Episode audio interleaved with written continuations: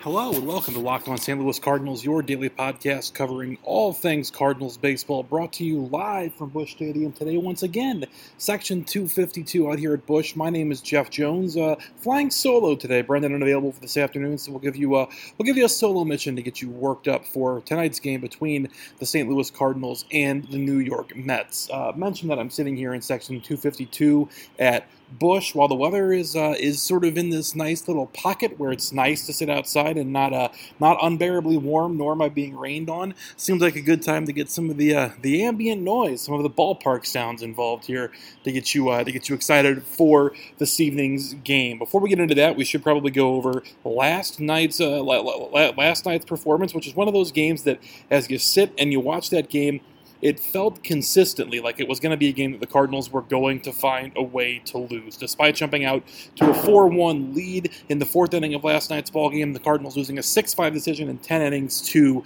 the Mets uh, that highlighted by a massive three run shot by Yoenis Cespedes off of Luke Weaver in the fifth inning last night, as well as a solo home run by Jay Bruce off of Matt Bowman in the 10th. Those being the big strikes that drew the Mets ahead of the Cardinals and allowed Jeurys Familia to shut down the Cardinals in an uneventful bottom of the 10th for a 6 5 Mets victory. I, I, think that the most obvious place to start with last night's game is, is with the lack of control that St. Louis pitchers displayed all night long. The team uh, walked eight batters total, six of them by Luke Weaver, two of them by Jordan Hicks. Hicks allowing his first earned run in the big leagues and blowing his first save uh, as, as he allows a sac fly from Adrian Gonzalez in his second inning of work to tie the game in the eighth inning. And I, I think that as we sort of look across the uh, look, look, look across the box score from last night's game, those walks become uh, glaringly evident as, as a big problem. You know, mentioned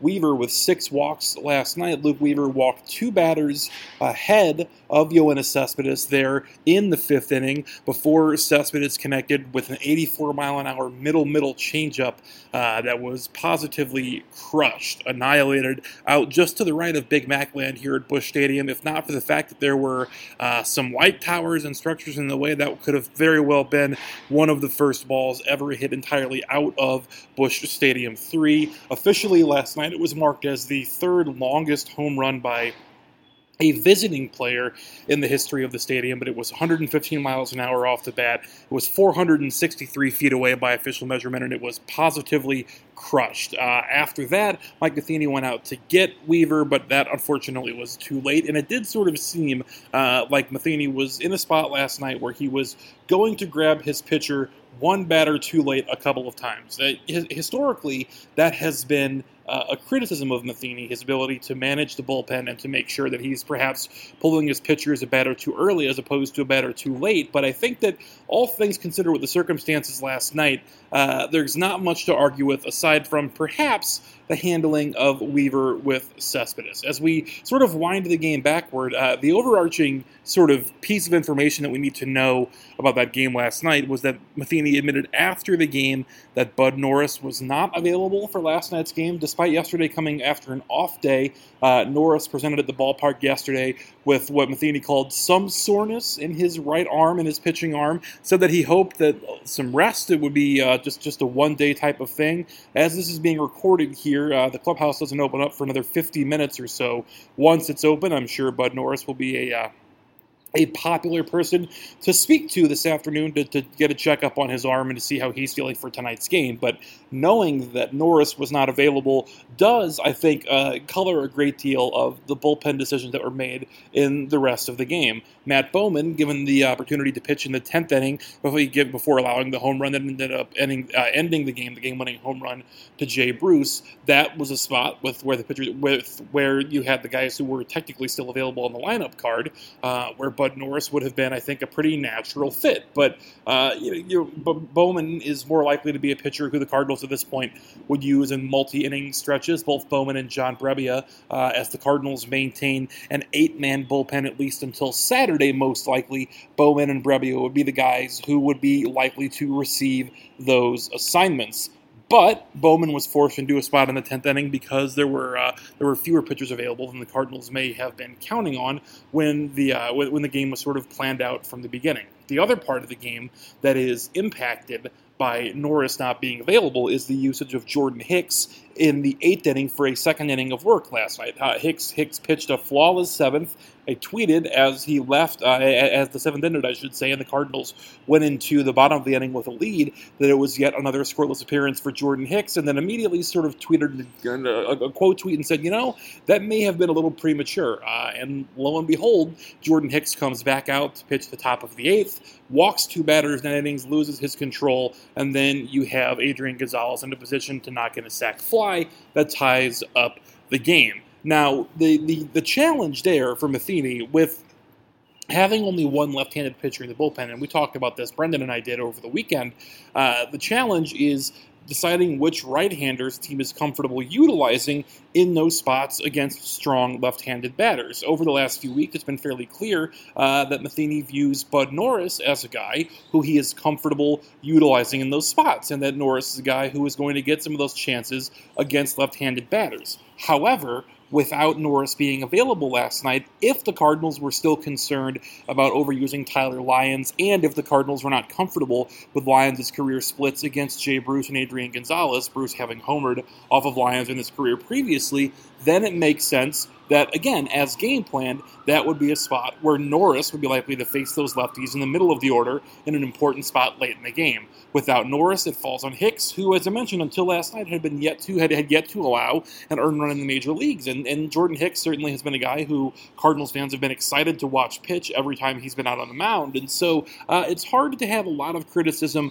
for that decision. But as the game worked out, and, and as Hicks sort of uh, lost his efficacy in his second inning of work last night, it's easy to see where there would in fact be uh, some criticism, I think, of, of, of the way that Hicks was allowed to pitch last night. The other, I think, uh, in, in, in interesting spot in terms of the way the Cardinals opted to deploy that bullpen last night was the uh, was was the decision to allow Luke Weaver to stay in the game in the fifth inning in order to face Yoenis Cespedes after walking two batters. Weaver uh, got 10 batters out consecutively there in the middle of the game between the third, fourth, and fifth innings.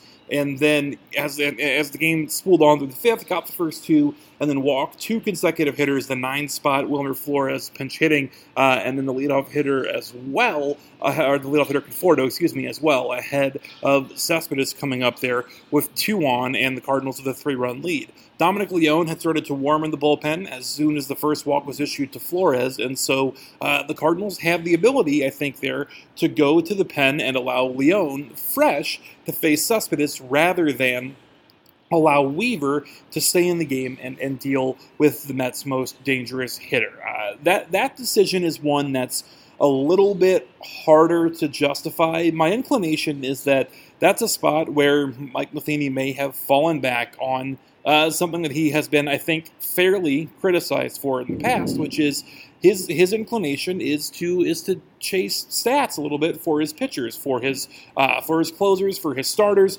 He likes to make sure the guys can get their wins, and he likes to make sure the guys can get their saves. And so last night, with Luke Weaver needing to get through five in order to qualify for a win, uh, I think it's fair to say that he was pushed probably one batter too far in leaving him in to pitch to Cespedes. Because the challenge with Weaver last night was that as the uh, as the control started to falter, and as Weaver sort of searched for ways to, to, to throw strikes, he got away from his curveball. The curveball had been a pretty effective weapon for Weaver throughout spring training and early in the season, in that it offered a different look for hitters and, you know, provided him with a breaking ball that, that prevented them from being able to sit on his changeup. Because when Weaver is limited to merely a fastball changeup sort of arsenal, then the changeup, which doesn't move very much, can can be sat on a little bit. The curveball, which comes out at a similar velocity, uh, offers at least a challenge to hitters who might want to be sitting on that changeup because the curve obviously has the kind of movement that prevents uh, very, very easy, I guess, waiting on a pitch that batters know that they can hammer. With the curveball not really being a part of Weaver's repertoire last night, Cespedes was able to wait for the changeup and, and wait for a pitch that he could do some serious damage on. And lo and behold, uh, Cespedes got a changeup 84 miles an hour middle middle and absolutely crushed it. So I, I think that if you are Mike Matheny, and to that point, Luke Weaver, while he'd only had allowed two hits to that point in the ball game, had walked six uh, I, I, don't know that leaving him in to face Cespedes is probably the thing that gives the team the best chance to win. Certainly, it's a thing that, that highlights to Luke Weaver uh, that you have that you have confidence in his abilities, but I don't know that from a managerial perspective that that would be uh, the optimal decision. And my guess is that if you were to ask Matheny under some sort of uh, under some sort of truth serum, he would probably agree that that was not the best spot in order to in order to, to utilize and get the most out of Luke Weaver's abilities. Uh, other downsides from last night's game before we get into some of the things that were positive. Marcell Ozuna last night 0 for 5 with 4 left on base. The OPS now down to 582 for Marcell Ozuna here in the early going. Matheny said after the game that uh, certainly Ozuna is a guy who is, is trying to make a strong, positive impression, uh, but to date, frankly, he just hasn't been able to deliver results. Now, the challenge is going to be uh, finding obvious spots to allow him to get right. And, and Matheny did say that Ozuna is a guy who works incredibly incredibly hard, uh, who, has been in the cage, who constantly wants to talk hitting, and a guy who seems like he's engaged in doing everything he can to clear up the problems he's having earlier in the season. So, uh, with all that being said, then you would hope that Ozuna would be able to hit his way out of it. But at some point, you know, the Cardinals are going to probably have to come around to the realization that Marcelo Ozuna may be unlikely to repeat last season's results. He's not going to be a guy who puts up a sub 600 OPS over the course of a season, but he's also maybe not going to be a guy who hits 38 home runs and drives in 120 runs. That may not be the player that he really is. Now, if if if the line lies somewhere in the middle, and the Cardinals are able to maintain the kind of performance they've gotten out of Tommy Pham and Jose Martinez so far then Ozuna still represents a, a, positive contribution to the lineup. But if they're struggling to get contributions from those other spots in the order, then it may be a more difficult challenge. Speaking of Jose Martinez, was one for five last night with six left on base. When you look at the line in the box score, it looks like a rough night for Jose Martinez, but four balls off his bat last night left with an exit velocity of more than 100 miles an hour. Two different times last night, Martinez put a ball in play with a hit probability of more than 75% and an exit velocity of more than 105 miles an hour, and both of them were caught. And so uh, Martinez hit into some extremely bad luck last night, but certainly continues to crush the ball and, and, and spray it all over the yard. The question with Jose Martinez, and there was uh, a bit about this in a good article that Joe Trezza wrote for MLB.com this morning, is, is his ability to maintain a launch angle uh, that will allow him to elevate some of these hard hit balls over the infield and, and over uh, the positioning of the outfielders as opposed to smashing balls uh, directly at the fielders. It's a, it's a slight adjustment and one that has the potential to maybe alter his contact rate. So certainly uh, that's a difficult balance for the Cardinals to have to track down. But it is worth considering that the Cardinals would benefit obviously much more from Jose Martinez, who maybe strikes out a tick more, uh, but also is able to dump more balls into play play. The positives from last night's outing, uh, certainly Tommy Pham would fall into that category on base five times last night, three for three with two walks, hit a massive two-run home run, a 420-foot laser in the first inning of last night's game, uh, a ball that never really had much arc to it, a ball that never really got very high off the ground, but that, that simply uh, shot out to dead center field. You also had a really strong game last night from Kolten Wong. Wong put in two doubles, one down the right field line, one down the left field line, and made a stellar defensive play in the second inning with the infield drawn in, a, a dive to his right to hold the runner at third and maintain uh, a Cardinals lead there early in the game. Wong is a guy who, look, it's it's been long uh, talked about with Kolten Wong. He is a guy who thrives with additional playing time, and he is a guy who gets more confident the more he's able to work into the lineup.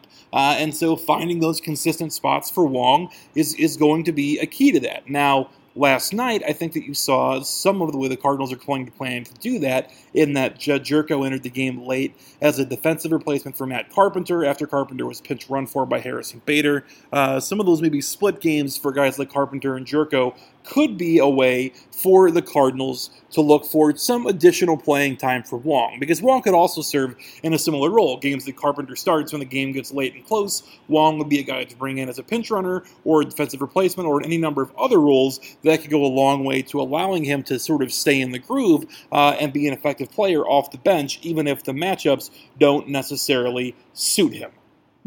The other interesting thing about Kolten Wong, however, is, is that he is going to be in, in, a spot this evening where, with Steven Matz on the mound, a left-hander for the Mets, uh, definitely Matz on the mound, by the way, today, checked on that one.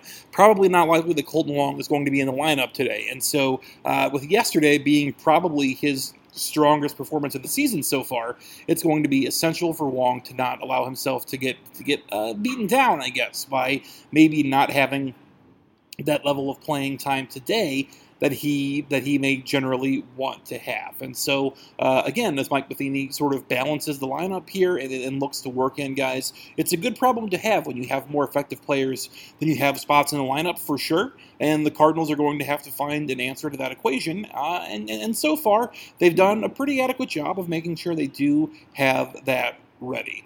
The, uh, the, the big mystery at the ballpark, as, as we all arrived yesterday, or mystery, I guess, in quotation marks, was the identity of the planned starter on Saturday in Pittsburgh for the Cardinals with Adam Wainwright, Adam, Wainwright on the DL. Uh, every other pitcher moved up a day with the off day, moved up a start, I should say, pitching on the regular rest. And Cardinals GM Michael Girsch mentioning yesterday that with all of the uh, the weather in Chicago and the rainouts early here in the season and the excess of off days, it was nice for them to have an opportunity to allow to allow guys to pitch on their regular schedule. Uh, with all of that being bumped up, the first time the Cardinals would need a replacement starter for Adam Wainwright will be on Saturday in Pittsburgh. Mike Matheny confirming after the game last night that it is indeed intended to be Jack Flaherty who will get that start against the Pirates on Saturday. So uh, for Cardinals fans who may have been frustrated, with the way the Cardinals have handled Flaherty so far this season, and, and who may have an opinion that the uh, the best pitchers on the team, the, the five best starters not currently in the rotation, then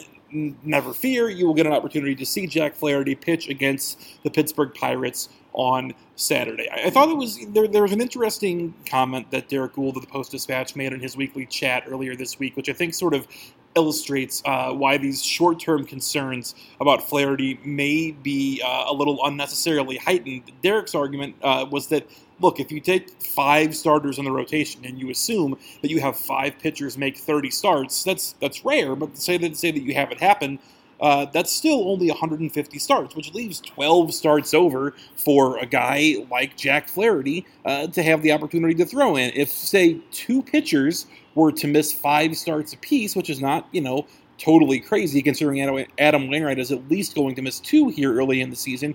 Two pitchers missing five starts apiece means all of a sudden your quote unquote number six guy has 22 starts available to him throughout the season. And so you can you can see how the math works out. And so while it may feel right now like the Cardinals are leaning on pitchers who may who may have their their best days behind them. I think in the long run, uh, guys like Jack Flaherty, guys like Austin Gomber, and even John Gant are probably all going to get opportunities to contribute to the big league club this season. We're going to wrap up today with a shorter edition of Lock On St. Louis Cardinals. Got to get this uh, trimmed up and uploaded, and then down to the uh, down to the clubhouse to, uh, to, to dig into the reporting for this afternoon's game. But thank you so much for listening. Make sure you sub- you subscribe, leave a review on iTunes. We are we are thrilled to have you. We're having a ton of fun doing these from the ballpark nearly every day. It really adds, I think, a really cool layer to sort of the uh, the coverage experience from our end. So hopefully it adds to your end as well. Brendan Schaefer is my typical co-host here. You can follow him on Twitter Twitter at bschaefer12. You can check out everything he writes about the Cardinals at kmov.com. My name is Jeff Jones. You can follow me on Twitter at jmjones. You can read all the things I've written about the Cardinals this year at lockedonstlcardinals.com, where you can also find the podcast and everything else you need for your Cardinals coverage. For the absent Brendan Schaefer, my name is Jeff Jones, and this has been Locked On St. Louis Cardinals.